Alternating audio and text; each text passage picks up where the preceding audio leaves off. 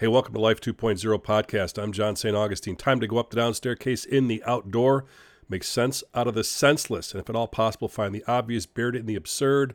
Hold on to your lug nuts. Time for an overall. Let's get to it.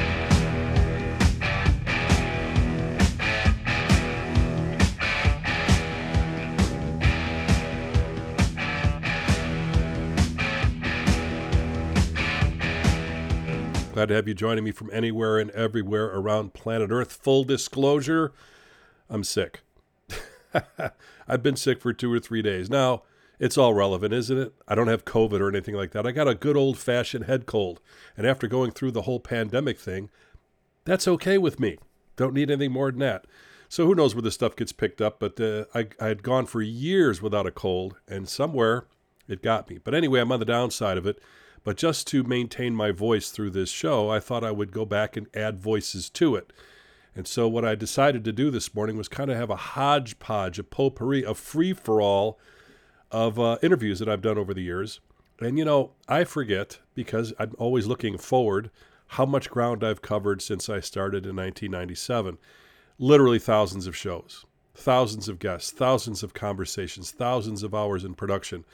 And a lot of this stuff is still on good old fashioned cassette tapes in a Rubbermaid bin, actually, five Rubbermaid bins. And I've yet to really go through and cull them, meaning I don't want to throw any of them out. I don't know how much value is there in any of them or all of them. Some of them I pulled off to the side. Uh, some of those of name and note uh, that I put in a special box, so I'll get to those another time.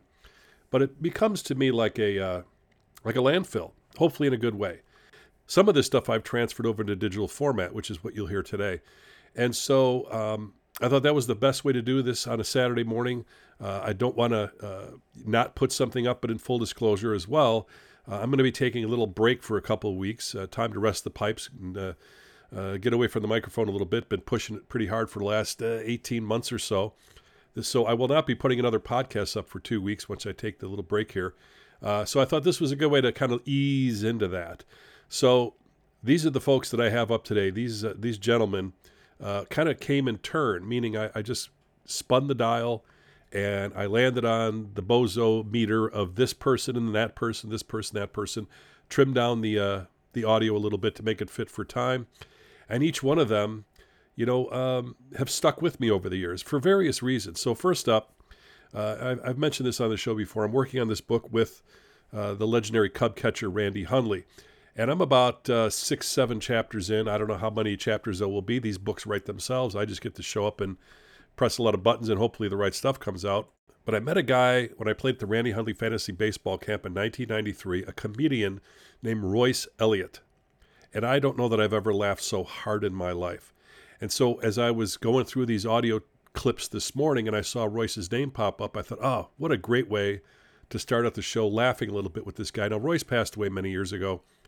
Uh, but his mutual friend, or I should say, our mutual friend, Tim Evans, who does the best Harry Caray impersonation on the planet, put us together uh, on the air, and it sounded like this way back in the day.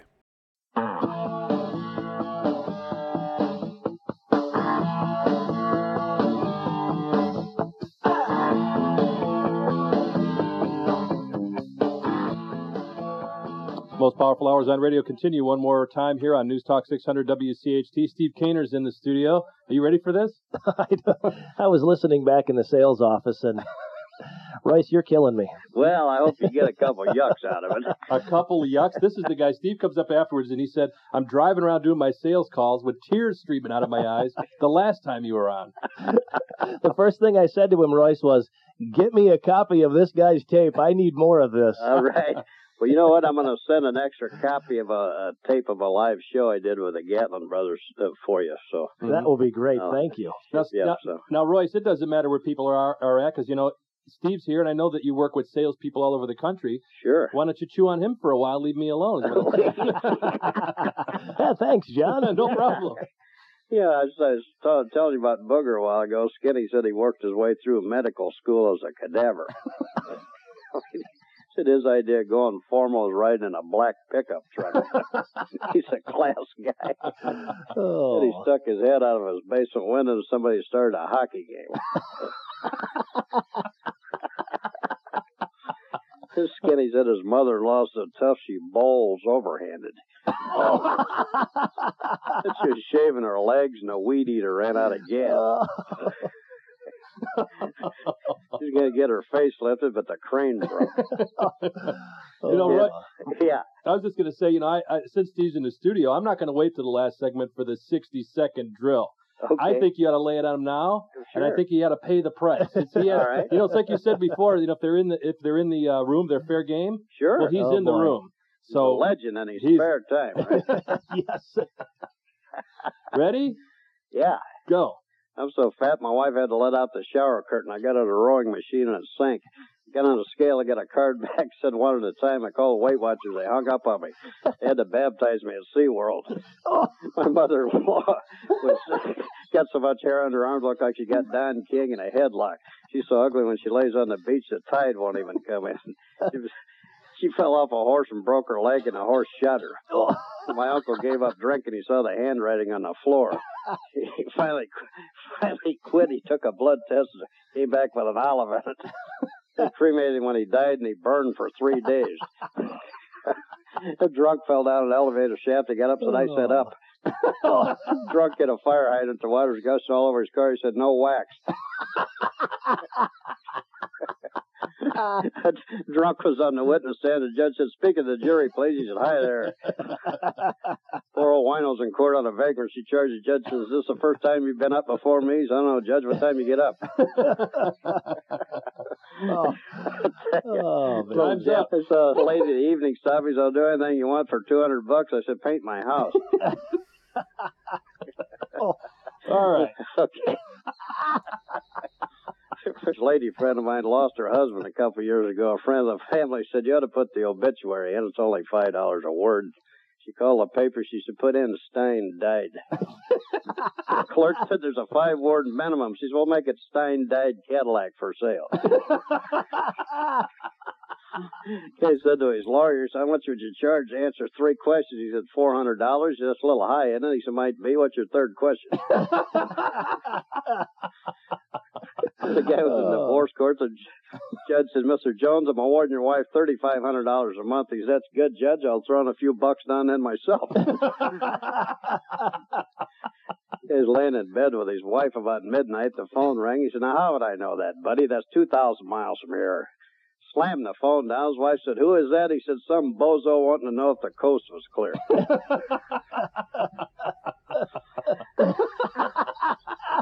That's it. I can't take no more. I didn't know I was just be like a sweat Oh, in here. Holy moly. Something else. Did I ever tell you about that uh, uh, corporal was in charge of the motor pool? One day, Colonel Brown called down and said, "Send a jeep to my quarters right away." He's said, "We don't have any jeeps down here except for Fat Boy Colonel Brown's." Colonel Brown said, "What'd you say?" He said, "I said we don't have any jeeps down here except for Fat Boy Colonel Brown's." Colonel Brown said, "You know who you're talking to?" And he said, "No, who is it?" He said, "This is Colonel Brown." He said, "Know who you're talking to?" And he said, "No." And he said, "So long, Fat Boy." Hi, this is Barbara DeAngelis, author of Secrets About Life Every Woman Should Know. Stay tuned for more Power Talk Radio with John St. Augustine on News Talk 600 WCHT. Man, I listen to that clip now and I think about uh, how laughing so much with Steve Kaner, who I believe is still in radio somewhere in the U.S. of A, uh, doing his thing. And uh, Royce Elliott, as I was mentioning before, I met him at this Randy Hundley baseball fantasy camp because after you c- did the camp for three days, they had a big banquet dinner, and everybody got a million dollar contract, signed baseball by all the greats that were there, and then Royce Elliott was the the uh, entertainment for the night. I'm telling you what, I sat next to the great Ron Santo of the Cubs, and I, his face was like a tomato. I thought his hairpiece was going to come off, and boy, was it funny. So, you know, I, I came across this clip. That clip has got to be, oh boy, um, 20 years old probably, and those jokes that Royce came up with, you know, that rapid fire 60 second drill thing was hilarious. Uh, many times I've had him on the show on a Friday. He was uh, in Peoria, came up in Peoria, Illinois, or as Harry Caray would say, Peoria, Illinois. Can't do it as good as Tim Evans. But anyway, he was from Peoria. And so on Fridays, we'd have him on every now and again, and we'd have a guest in, either in the studio or on the phone, and I'd make them, like Steve's put up to the 60 second drill. How long can you last without laughing? And the one that always got me was that whole thing. My mother in law's got more hair under her arm. It's like having Don King in a headlock. Um, who, who thinks of that kind of stuff? God bless Royce Elliott. May he rest in peace. Still making me laugh all these years later. This next clip is from a guy that I worked with for four and a half years at Oprah Radio. And he, at one point, was probably the most watched television show in the world, for all I know. And I was with him before all that started. Uh, most people now think of him as his uh, recent failed run for Senate in Pennsylvania, and that would be Dr. Mehmet Oz. And so I met Oz in 2005 when the Oprah Radio Network was being built. I had originally come up with the idea in August of 04. It took a while for things to kick in place, and it's interesting because I, not that you can see it, but I, I was going through this Rubbermaid stuff and I came across the original show treatment, we call it, that, of the Oprah Radio Network that I wrote in August of 2004. And it's only like four or five pages long. It's got coffee stains on it and all that kind of stuff. And none of the people that ended up on the radio channel for Oprah Radio, I didn't know any of them except Jean Chatzky, who I knew from uh, my work in radio before I was at, at Harpo. And, but I couldn't see all that. All I knew was there was a framework there. So I had that. And uh, so I met with Oz in New York, and we, we all flew out from Chicago once the team was assembled uh, here in this in Chicago. When we flew out to New York to meet some of our talent that we're going to be working with, and we were trying to pair up people with producers. So at the time, I was the only one that had this, you know, deep talk radio background as a host. We had some producers who produced talk radio, but it's a very different thing from producing and actually hosting. So uh, they're going back and forth, and uh, Corny Cole, who's a highly celebrated and award-winning producer, got matched up with Gayle King, who now runs the CBS uh, news show every morning, Monday through Friday on CBS, uh, and um, Marianne Williamson was part of the deal, and um, I, I, worked with Jean Chatzky, so she and I connected, and the the big name next to Gayle King was Dr. Mehmet. Now when you sit next to Oprah, you pull all kind of body parts out and organs and things, and you're this swarthy, good-looking Mediterranean doctor, it's not hard to see why he became such a big deal on television. One of the key things I learned from Oprah and being around her was that good questions matter. So sitting next to Ms. Winfrey, everybody looked brilliant, even if they really weren't, because of the questions she asked and the answers she was able to pull out of them. So it was a it was a big uh, learning experience for me. The highest paid internship I've ever had in radio was at Harpo. And a couple, three years later, after I left Harpo, probably this would have, I left there in 2010. This would have been about 2013. So 10 years ago now, I was at WGN in Chicago doing a show. And I called on Mehmet Oz to, uh, to join me. And it went like this. And, you know, one of the guys that I've learned a lot about what we need to do with our bodies, whether it's drinking water or what have you, is my good friend Dr. Mehmet Oz, and he joins me. I don't know if he's out of surgery, he's just taking a break from surgery, what have you, but he's here nonetheless. Mehmet, how you doing? Hey, John Boy, how are you? I'm doing good, sir. Welcome to Chicago. Welcome back. Well, thank you. I just finished an aortic valve repair operation, uh, which I only mention because this is, uh, it's amazing to me. This is an operation that we didn't even think about doing 20 years ago. 10 years ago, full people who are obviously crazy maniacs started doing them, and turned out they were right. Yeah. Uh, you could repair a valve, which is of course better than having to replace it. Yeah. And uh, and and now I get to go to the operating room, as you know, once a week and, yep. and do it myself. Unbelievable. And you know, it wasn't that long ago because I found this great. There was an article that came out because you and Mike Roizen have written all the U books, You On a Diet, and those type of things, very, very successful, that you actually had to become a patient at one point and weren't a very good one. No, I was a bad patient. You could have predicted that. You've. Uh, I should. I should uh, comment in full disclosure. John St. Augustine taught me the art of talking to the public on radio. There you go. Uh, you know, produced me with Oprah Radio for many years, and was a great mentor. And I appreciate all that. But you know, I, you know, like a lot of folks out there, although I seem rational on the outside, I'm crunchy and chewy and irrational on the inside. And the amazing thing to me is that we ran into uh, uh, dilemmas as I started making my show because we would talk to people about things that make such obvious sense, like getting a colonoscopy. Sure.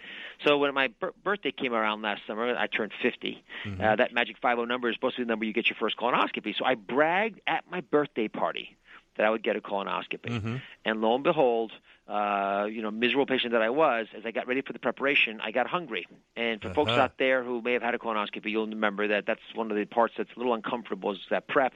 Yeah. Well, I had lentils with beets, Oh. uh, thinking that it would bide me through, and and foolishly I clouded up the uh, Uh-huh. the, the scope. So my Sir John, John Lapouque, who is actually that's his name, Jean, exactly. Jean Lapouque um, actually uh, commented that he had trouble seeing anything because of the polyps uh, and and the lentils. So Uh-huh. I found a, uh, a polyp in my colon. It was not a pleasant day in my life. Polyps, of course, can turn into cancer sometimes, and this is one of them. And I wrote in that Time magazine cover piece about how, as a bad patient, I had to learn to uh, improve. Mm-hmm. And the good news is um, that the second time around, as I you know learned how to prep myself a little more effectively, you know, my colon was so clean you could have eaten tapas off it. I'll leave that to somebody else, okay? I don't want to do that. You know, one of the things we had a conversation a few summers ago, very late night. You were you were in town. We were working on the Oprah radio thing, and you said to me because we all knew TV was coming for you and radio was changing and that kind of thing. And you said, you know, I've never cared about being a best-selling author. I don't care about being a radio star. I don't care about a television star. I want to keep people from being on the table in front of me. And when you're doing the Dr. Oz show, which of course is on, is coming into its what third year now? Third year, yeah. third year, a great success. How do you feel, not only as the host, because it's one thing, as you know, to be on radio and have immediacy with people, but you're taping and you're doing things, always coming up with novel ways to present health to us. How do you feel off that comment you made to me three years ago? Well, I've always felt the show was this opportunity to serve. And one thing I learned from Oprah, and I spent uh, you know six, seven years at Oprah University. That's longer than I spent in med school, by the way. Yes, yes. But I, you know, I did 80 shows or so with Oprah, and learned over the course of those shows that uh, you always had to focus on the audience, but you had to serve them. It wasn't just talking to them. You had to actually figure out what do they need in their lives. And I, you know, I, John, I just came back. I took the entire family around the world. Uh, My show is in 112 countries now. Oh.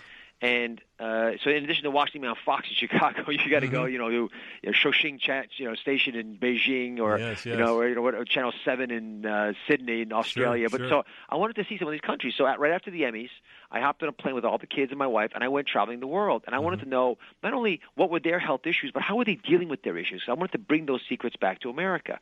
And so we traveled to Italy and Turkey and China and Australia, and came back to Hawaii and Alaska. I mean, it was a great trip. Uh, and by the way, anyone listening wants to see it. I actually made my own little home movie uh, on DrOz.com. You can watch it on the homepage today. Great. But uh, what, what I what I really figured out more than anything else, and I'm just curious on your opinion on this, is the number one complaint people had, the number one reason they said they did not feel well, is that they were lonely. Oh, they yeah. didn't feel connected. They didn't feel like they had the trust with the folks around them that they should have. And I think, especially in current economic times when we're challenging, uh, the, you know, the, a lot of the, Mm-hmm. conventional wisdom, I think fundamentally what we've lost in American society is a trust for each other.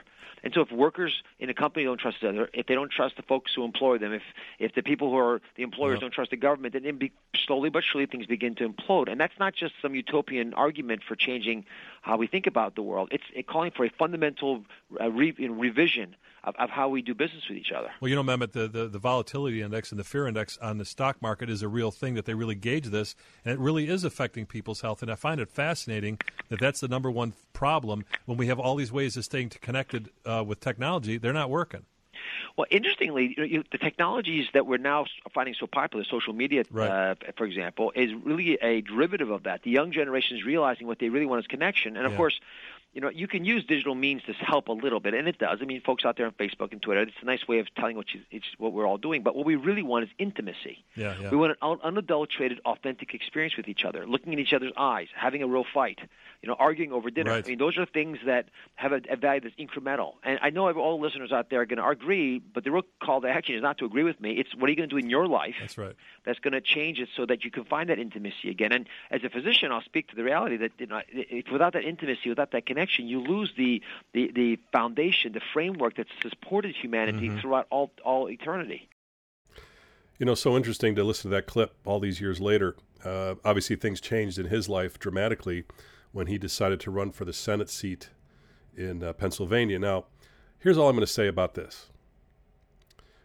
Uh, I think in politics, at least I, my experience has been working with people who are in politics and politicians and people behind the scenes, you have to give up a lot of yourself to get to that place uh, to a greater or lesser degree. Many years ago, I was asked to run for office when I was doing radio in Michigan, and it was a congressman called me and said, "Listen, you know, you're our guy. The way you communicate, the way you present yourself, the idea, all the, all the stuff, all the things you need to be a successful politician, you have that, and we want you." I said, "No, thanks, not interested." And he went back and forth, and why would that be? Why wouldn't you want to do this? Serving your country. I said, I already did that. I was in the service for four years, so I've already done that. So don't pull that card out on me, because I know that I have to give up things. I have to. I'd have to let pieces of myself go in order to to do what you're asking me to do, and I'm not willing to do it. But you know, you go right ahead, and it doesn't demean or diminish what he's trying to do. He's a good guy, uh, and um, he said, well, "What if I have the governor call you? Like that would matter." And that's the kind of thing I'm talking about. What leverage? Whoa, if the governor called John, boy, that I'd, I'd be all over it. No. So I look at these pieces and I'm wondering to myself, the guy that I know, Mehmet Oz, you know, we've had a lot of fun together and a lot of great conversations over the years, many, you know, many years back now. Uh, and we, we stay in touch, emails every now and again. But uh, I just wonder how much you have to give up to be in that position. And the guy that I watched on television with these speeches and comments and things like that, uh, I know him well enough to think that there's some places he had to just toe the company line and say, this is what you're going to say in order for you to get where you want to go. And it didn't work. And so I've watched him since then under the radar a little bit, traveling to countries that are affected by earthquakes and other uh, natural disasters. And I've always felt, as I have with Oprah, that you know instead of doing the running for office or creating networks and things, I've always thought that they could really serve humanity because of their their presence and their stance by doing things like a special uh, uh, from you know these war torn countries or the places where natural disasters are going on or other things you know and, and doing specials around that for the world to see.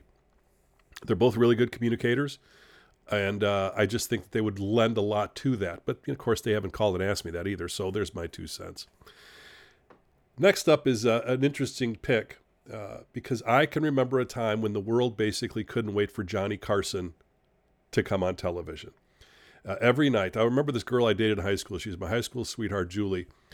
Uh, when I was over at her house on a weeknight, we'd have to stop talking when Johnny Carson came on because her dad would sit in his chair and say, That's it, everybody quiet. Johnny's coming on. And of course, the guy that introduced Johnny Carson for decades was Ed McMahon. And probably 20 years ago, again, uh, Ed McMahon was in Michigan to do an event uh, I'm not exactly sure what he was doing up there, but he was doing this big event up there, probably a speech of some kind and book sales or whatever. And we were able to secure Ed as a, a guest on the show. And I have, you know, about an hour and a half with him, which is really long. We hit on a lot of great subjects, really connected. I obviously trimmed that down to about six minutes or so. So this is a, a little bit of my time with the, the late, great Ed McMahon. The following program is brought to you in living color on NBC.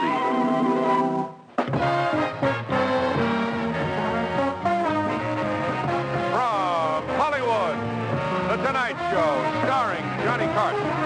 This is Ed McMahon along with Doc Severinsen and the NBC Orchestra, inviting you to join Johnny and his guests, Jack Benny, Mel Blanc, Maria Muldaur,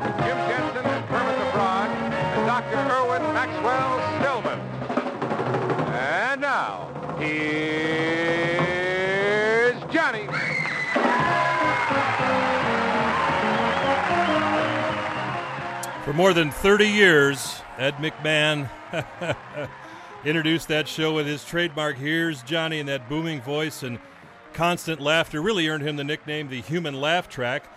But uh, he began his career a long time ago as a bingo caller in Maine when he was just 15 years old. Worked as a carnival barker for three years as a teenager and put himself through college as a pitchman for vegetable slicers on the Atlantic City Boardwalk. Of course, he uh, served in World War II as a decorated Marine Corps fighter pilot. Semper Fi, absolutely. And it's our honor to have Mr. Ed McMahon join us this afternoon. Hello, Ed.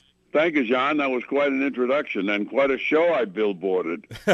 Jack Benny, Mel Blanc. That yeah, was not bad. That was uh, January 23rd, 1974. Wow. Oh, is that something? Yeah. You know, I heard some of the shows you did earlier this morning on the network, and you were talking about Jack Benny really being – really being the man. Yeah, well, he was Johnny's favorite, my favorite. We grew up listening to him, and Johnny modeled a lot of his show after him. You know, Jack Benny was smart to have a, a family. He developed, you know, Rochester and Mary Livingstone and uh, Don Wilson and uh, uh, Dennis Day and Phil Harris. So Johnny did the same thing, and I was a combination of, of Phil Harris, I guess, and uh, uh, Dor- Dennis Day. Yeah, we didn't want to do the Doris Day thing, Not right? Doris no, Day. no. anyway, uh, you know, he did that, and we had Fred DeCordova, and we had, uh, you know, uh, Doc Severinsen, of course, Right, and Tommy right. Newsom. But he remembered what that was. You know, people in a family like to watch a family. Yes. So he was smart. But Jack Benny was our favorite of favorites. You know, uh, Ed, the thing that really amazed me most, and the thing I'd, I'm so glad we have this few minutes to talk together, I've always wanted to ask somebody connected with the show, was that there was something, there was almost a magical feeling when that music played, it all came together, and literally America stopped every night to see what the monologue would be, what you guys would come up with. And, and honestly, as good as Leno is and Letterman and the rest, nobody has, in my opinion, has even come close. What, how do you explain that? Well, I think that uh, you know they thought Johnny was like their the boy next door. You know, he had that Midwestern ethic. He was very honest, and they liked that. You know, they really trusted him. Uh, he was one of the most trusted people on television, and people just felt cozy about that. And I think that thing I mentioned about the family was part of it. You know, that he had this family of uh, workers uh, around him, and uh, everybody felt very comfortable and put everybody else at ease. Yeah, and you know, you, all the comedy that you all did, it really worked the edges of of just enough to get people thinking. And I guess these days, you know, we're way past that edge. Do you think that that that kind of show now could still work in the way TV's changed?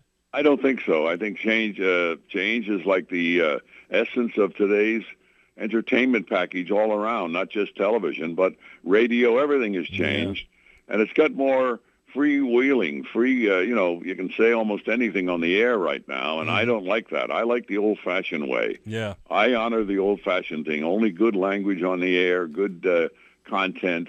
And Johnny was very strict about that. You know, he might get a little risque, but it was okay because it was Johnny. You know, he Yeah. was like Peck's bad boy, Right. but never, never as strong as it is now. And not to mention the fact that you know it, so much on the show didn't have to be said, and it was still a laugh. Whether he put his hand in his pocket, he looked at you, you looked at him, you Yeah. raised your eyebrow. A lot of Yeah. unspoken language there. Yeah, it was. It was. It was a great time. I really had a wonderful uh, 34 years total, Mm. counting four years on Who Do You Trust. but Right. 30 years on the Tonight Show. You know, very high level entertainment. Did you ever think when you started as a bingo caller at the age of 15 that you'd be doing well, this? I was a pretty hard-driven kid. You know, I wanted to be in this business. I wanted to be a broadcaster, and I would have made something. I would have been something somewhere, but because I uh, I love this business so, and I was lucky to have this voice and Yeah. and have a little bit of talent, and I was able to turn it into a career. I mean, you were doing well back on the boardwalk. I, re- I was reading that you were making some serious cash for those days. Yeah, I was making five hundred dollars a week in 1946 through 49, so that was heavy money. you know, I'm listening to Ed McMahon's voice, and and uh, it's just so embedded in the American culture, at least the uh, the entertainment culture of the country, that I, it, I'm sitting here just smiling, thinking about this guy. Uh, how many nights he opened for Johnny? 34 years in a row. That, that here's Johnny. Somewhere in my archives, after he did that show with me, which would have been in 2000, I believe. Uh, he did a couple opens for my show, as we call them in the business, and he did the same "Here's Johnny" thing. And uh, boy, I got to find those because those be be great to have. My favorite bit that Carson did was the Carnac thing, where he'd come out like the Swami and he would guess all these, you know, questions, and he'd come up with the answers and say like, uh, a sheep, a curveball, and Don Rickles, and that, then Ed, you know, he'd give him the, the envelope and he'd read this thing, and was, those were the answers. And when Ed would get to that last one, he said, "I hold in my hand." The last, uh, you know, people would go nuts. I always got such a big kick out of that. I'm in conversation with somebody uh, about this program I did uh, not that long ago, but it's starting to get that way. Apparently, 10 years ago, called Earth Matters with Bill Kurtis. And when I was at Harpo, I've become very adept over the years at creating short form programming. I don't know how it happened. It's just the way that it is. So many years ago, I did a, a, a one minute thing in my radio show uh, piece called Power Thoughts, and it was 59 seconds long. And it really started in 1999 when I was uh, getting shows ready for Y2K. You Remember that? The world's going to come to an end, Y2K. And I, I started making side notes of things I wasn't able to get into my regular show. And then I created these one minute vignettes, we call them. And those aired for, I don't know, five, six years. I think I wrote about 6,000 of them. I'm not kidding. Thousands of these things because they're easy to do for me. And aired those. And over time, doing these one minute short pieces became a thing. And so when I was at Harpo, I created uh, Money Matters for Jean Chatzky and Health Matters with Dr. Oz. And I wanted to do Earth Matters, but I didn't know which one of our hosts I could attach it to. Now I was on the air at Harpo, but it wasn't. I just didn't feel it was something for me to do, even though it's very important to me. And one day, Bill Kurtis was coming into the studio to talk about Tallgrass beef. It was either with Oz or Jean. Oz would have been the health benefits of it. I think it was at Mehmet, because um, as I recall, Mehmet's wife Lisa might be a vegetarian. I'm not sure. Uh, but anyway, we're back and forth about the whole beef thing, and I knew Bill was coming over, and I wrote four or five scripts that are you know one minute long. It's just the way it formats up, and I did that, and he came in, and I said, "Hey, read these for me," and he did, and then I totally forgot about him for about three or four years, and then I left Harpo. I was doing other things in radio. My buddy John Keith, the greatest uh, production guy in the world, called me one day after I'd been gone for, like I said, three years, and he said, "What do you want me to do with these Earth Minute things?" I didn't even know what he was talking about. Long story short, we resurrected him. Uh, they became a series that we had syndicated around the country from 2013 to 2016. And uh, I wrote 300 scripts, and Bill Kurtis voiced them all. We created them at, produced them at Kurtis Productions. It was a lot of fun and important stuff and great messaging. So I'm having a conversation with someone now, all these years later, about the effect and impact of those Earth Matter pieces. And when I came across the list of audio clips to choose from for this show today, I went and found one from 2008 when Bill Kurtis was in the studio with me at Oprah Radio, and we had as our mutual guest Jean Michel Cousteau. You're listening to Oprah Radio.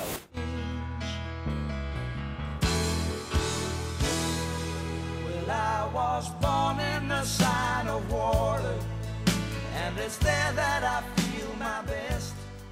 Back at it on Oprah Radio, XM 156, Sirius 195, and I'm serious about anything to do with the Earth. I, I, I have a little stumbling block because when they say Earth Day, uh, like it's one day a year, it's really every day. I, I go back to 1970 when Denis Hayes started Earth Day, and you know, as you pointed out, Bill, uh, Bill Kurtis joining me in the studio, uh, that it really has grown. When you think of all the people that have come before the 21st century that have been the Bucky Fullers, the John Denvers, the Jacques Cousteaus, the Denis Hayes, all these people that were before their time, but without their work, we wouldn't have this time. Um, Bucky Fuller, you mentioned Jean Michel. I don't know if you um, had the pleasure of talking to Buckminster Fuller, but he was a difficult interview. Yes, he was. because he, he was was I, everywhere. I, yeah. Thank, thanks to John Denver, I was able to speak to oh, Bucky good, Good. But, you know, uh, wrapping up my interview yes. at the end, and he probably does it to everybody, he reached over and uh, grabbed my arm and he said, Now you know the truth. Yes. And it's your responsibility to tell others. Yes. Wow. That's kind of, yeah, it's yeah. hard to go back and watch TV well, after is, that. Looking at, uh, looking at him. Joining us uh, on the line from the West Coast, uh,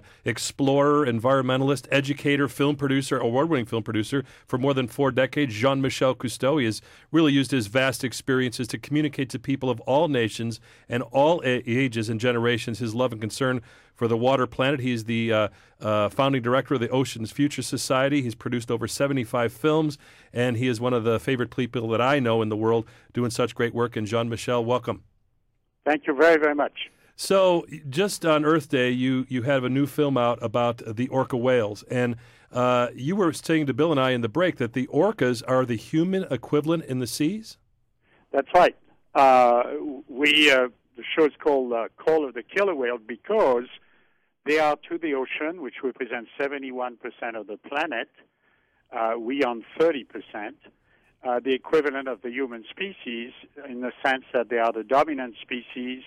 They occupy the territory from the Arctic to the Antarctic. Uh, their numbers are pretty small because we're putting a lot of pressure on them. And uh, although that is happening, they're extremely sophisticated. They have very different ways of life.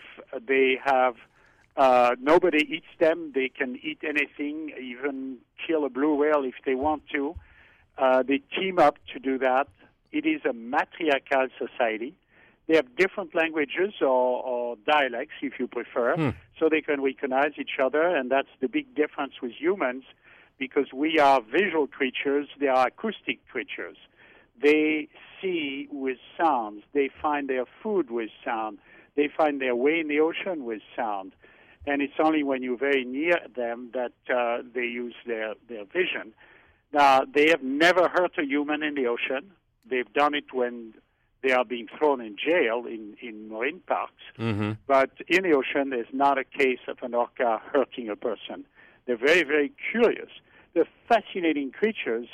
And at the same time, because of our monkey reflex of throwing things away and not paying attention to where it goes, whether it is objects or chemicals or heavy metals, it makes its way from any place on the on Earth, whether you are in the Midwest or you are along the coastline, and it ends up in the ocean, which we still use as a trash can.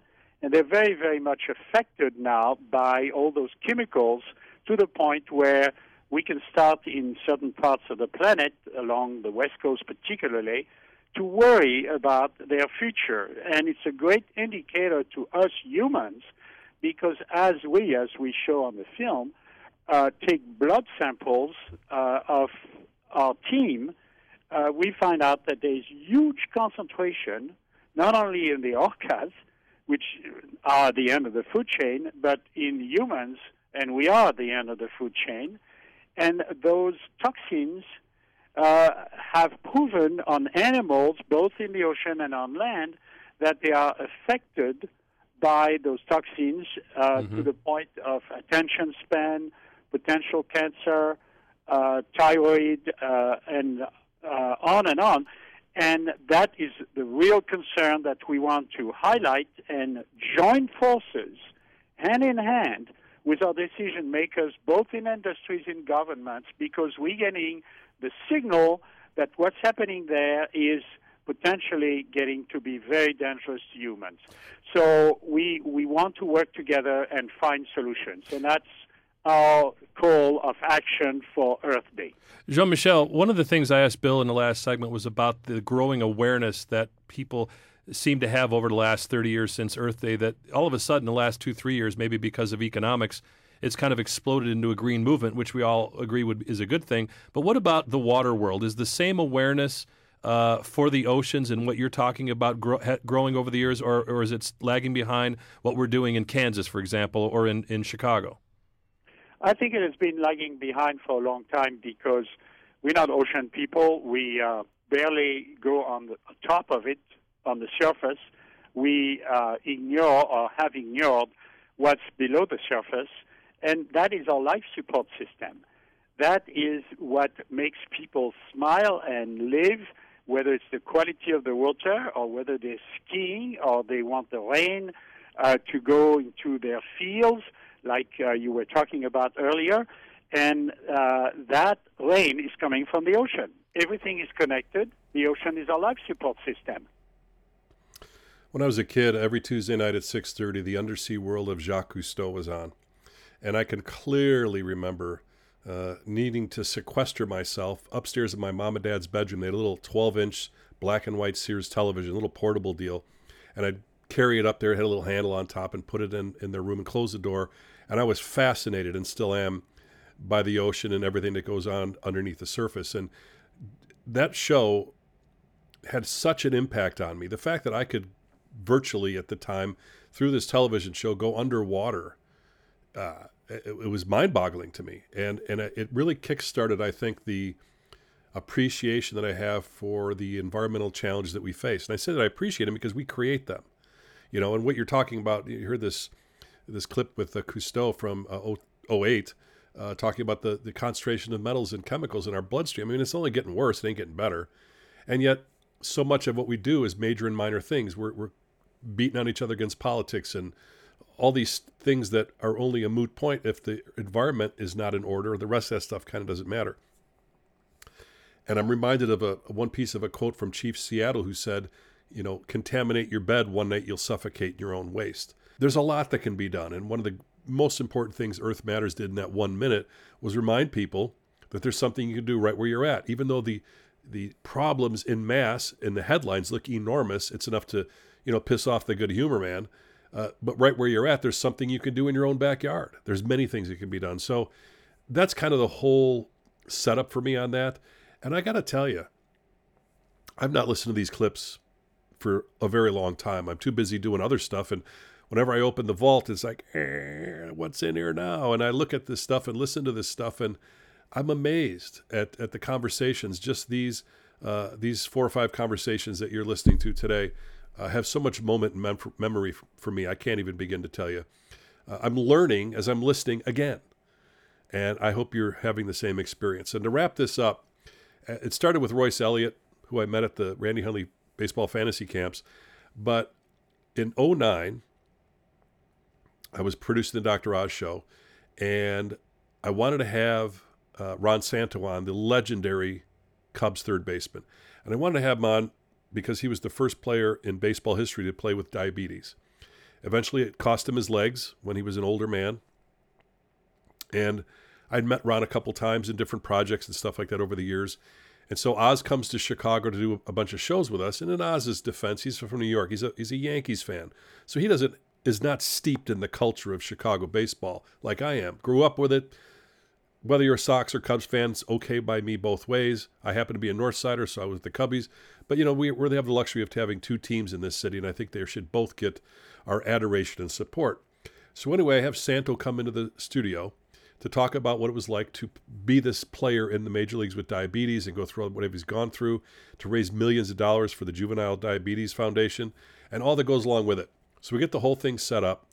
And I don't remember if Oz had something else to do with Oprah that day or he just ran out of gas. And I'm thinking it's a combination of both, meaning that we were under a time crunch every time Mehmet came to Chicago because of television. So I didn't want to cut this short with Ron. And Mehmet only can go so far because he's a Yankees fan. He obviously appreciated who Ron Santo was. Ronnie was not in the Hall of Fame at this point. And um, so I kicked Mehmet out of the studio, and, and Ron and I had a talk for another half hour or so. And right towards the end, I put this question on him, and I thought this would be a great way to, uh, to close out this particular Life 2.0 podcast. No show until the 25th of uh, March. I'm taking a little break. Until next time, be well, safe travels, keep the faith. But really, if, if I say Ron Santo's legacy is, what does it really boil down to? Who are you, and what is it that you're here to do and, and leave us with? You know, that's that's a question that I feel my everyday life is me. In other words, I love people, I care about them, and uh, uh, I love the game of baseball. Baseball and life mirror each other a lot. Is there one big lesson from baseball that people can put in their life? Is, is there one thing about the game that even if you don't play for the Cubs or never make it to the Hall of Fame and you're a fan, you can take baseball and say, this is how life can be as well? What's the big gift that baseball gives us? Well, uh, I, I think it takes away f- with, I mean, I think people that come to Wrigley Field and, and with this economy and everybody having problems, and they come to that ballpark, Wrigley Field, and watch the Cubbies, they don't have a bad thought on their mind. They're very happy. I think Wrigley Field makes you feel good. The electricity in there, the tradition. Uh, I, I think that's the best out you can have, you know, to get away from just sitting and thinking about the problems you have and go out there and enjoy your life. Well, I tell you, listen to this crowd. Oh my gosh, is this guy hot? Sizzling. Sizzling.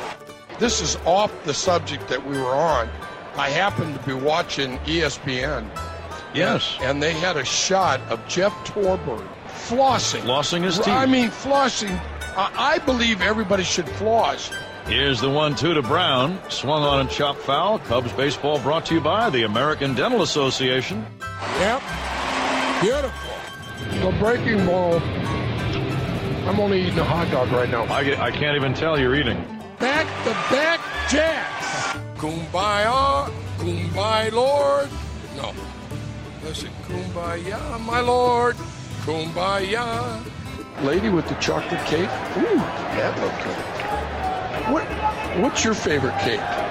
What, what they do is I'll call and say, you know, to order another hairpiece and it takes time. You know, they make those hair pieces and then they bring them with a lot of hair, and then he cuts the hair to my liking.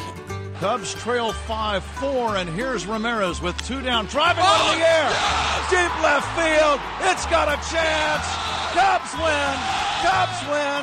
Cubs win. Oh, man. these guys are going crazy right now. What a comeback right there. One of the best. Listen to these fans.